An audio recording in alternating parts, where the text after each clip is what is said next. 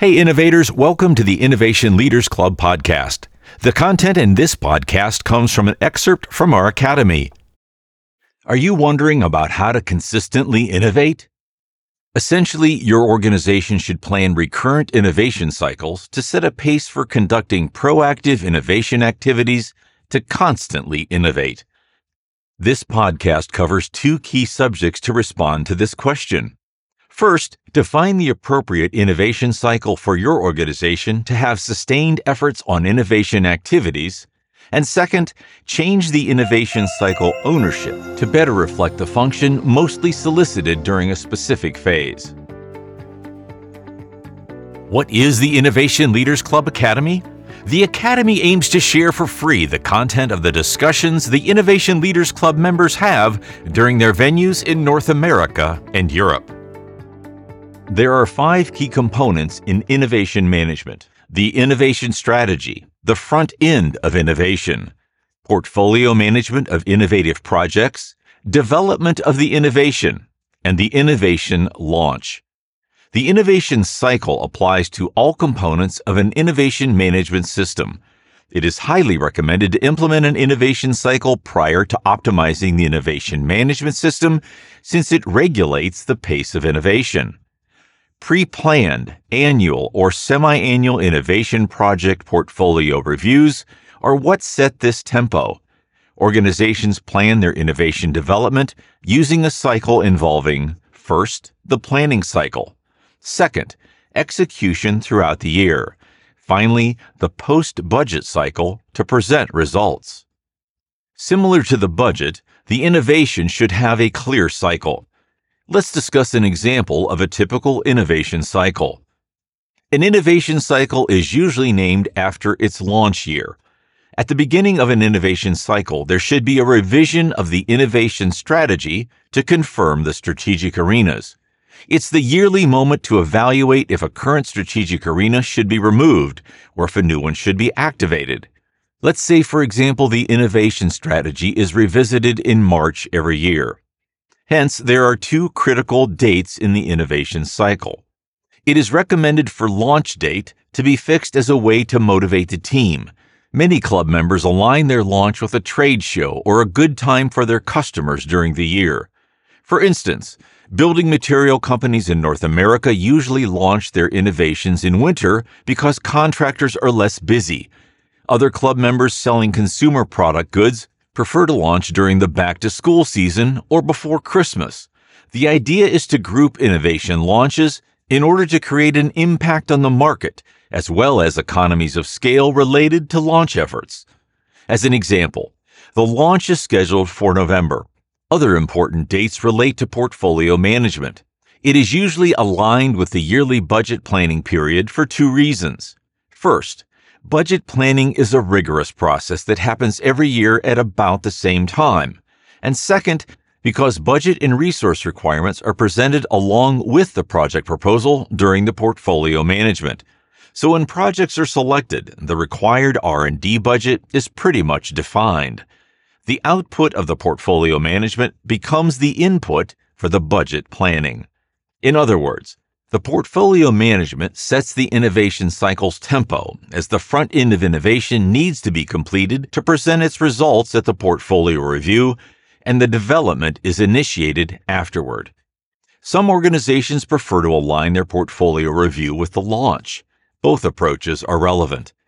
What makes innovation difficult is when innovation cycles take place simultaneously. At some point, these overlaps occur. Some club members solved this issue by having one team working on a launch year and another team working every other year. Other club members have dedicated resources to the front end of innovation and others to development so that their teams can focus on specific tasks and become experts in their field. Going further, some club members have designed their innovation cycle around the stage gate process. This is mostly found in organizations where the stage gate process is an already established legacy process, and they have managed to modernize it over the years, but it is still at the core of their innovation system. In this case, the first two gates fall under the front end of innovation, with gate two being the portfolio review. Companies currently implementing the stage gate process don't necessarily include the front end of innovation here.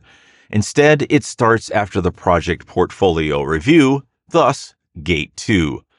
When using the stage gate process to design the innovation cycle, it is important to take note that it isn't different from other available representations. The innovation cycles will take place simultaneously. The challenge remains in dedicating resources to work on the next front end of innovation cycle while having a part of the team developing, testing, or even launching innovations. It is usually during these last phases that the teams get very busy and neglect the next cycle. The front end of innovation is always recognized as important within an organization. However, it rarely makes it to the urgent level, except if you've indicated specific dates within your innovation cycle. If you like this content, you can watch the full version with animation by accessing it on YouTube. Simply search the exact title of this podcast to find out more.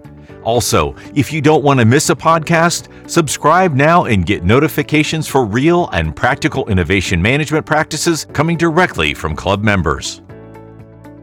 In order to maintain a proactive innovation, it is vital to determine who owns the innovation cycle and who can own any changes during the cycle. There are two examples from club members. The first example comes from a club member, Cascades. Cascades has four different offerings.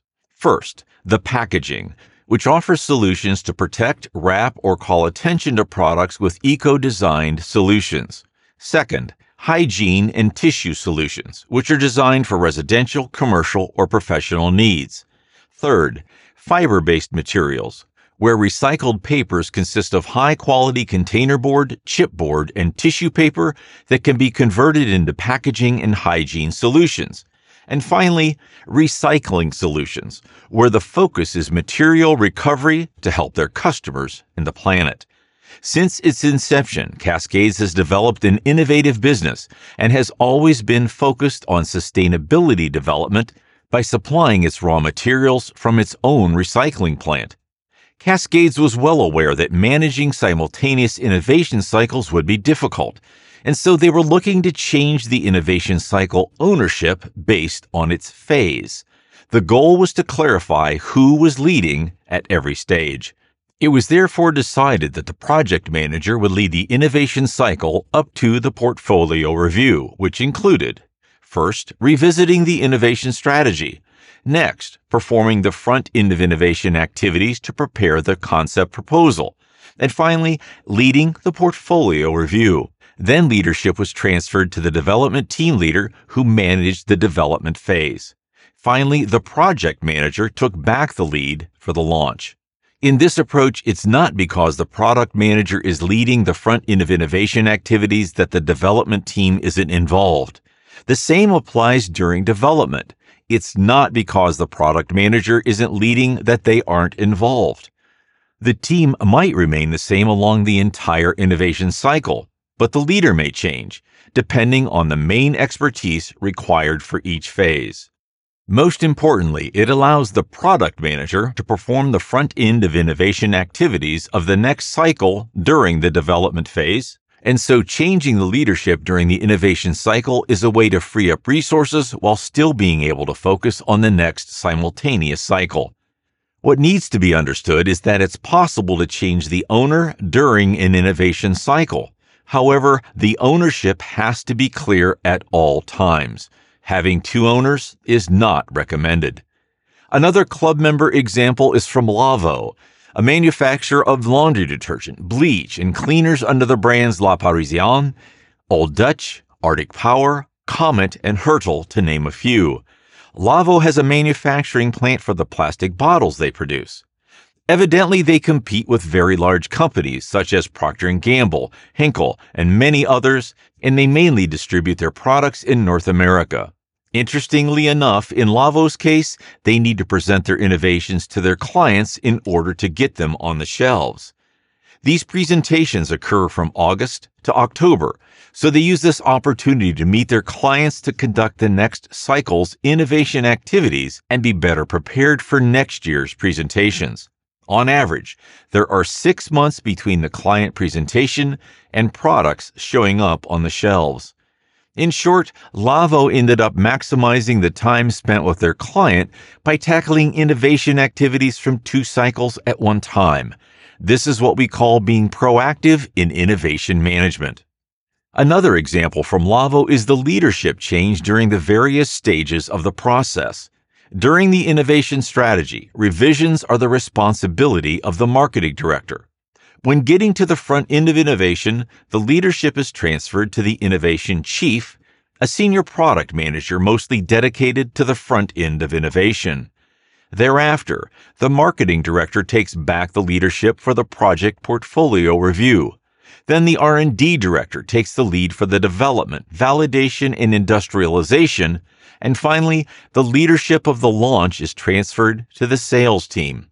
Many club members separate tactical marketing tasks, such as communication, event planning, promotional ads, and so on, from strategic marketing tasks, such as product management, market intelligence, and other innovation activities. It is another way to assign someone to the front end of innovation activities and better develop that expertise. The same rationale applies to assigning people to the launch phase, as launching a product becomes more complex and often uses various platforms such as shows, social media, and the web. Having someone dedicated to launches might ease the recruitment process by focusing on the strength of their communication capability rather than getting a good all-around player. As a reminder, if you like this content, you can watch the full version with animation by accessing YouTube. Search the exact title of this podcast to find out more.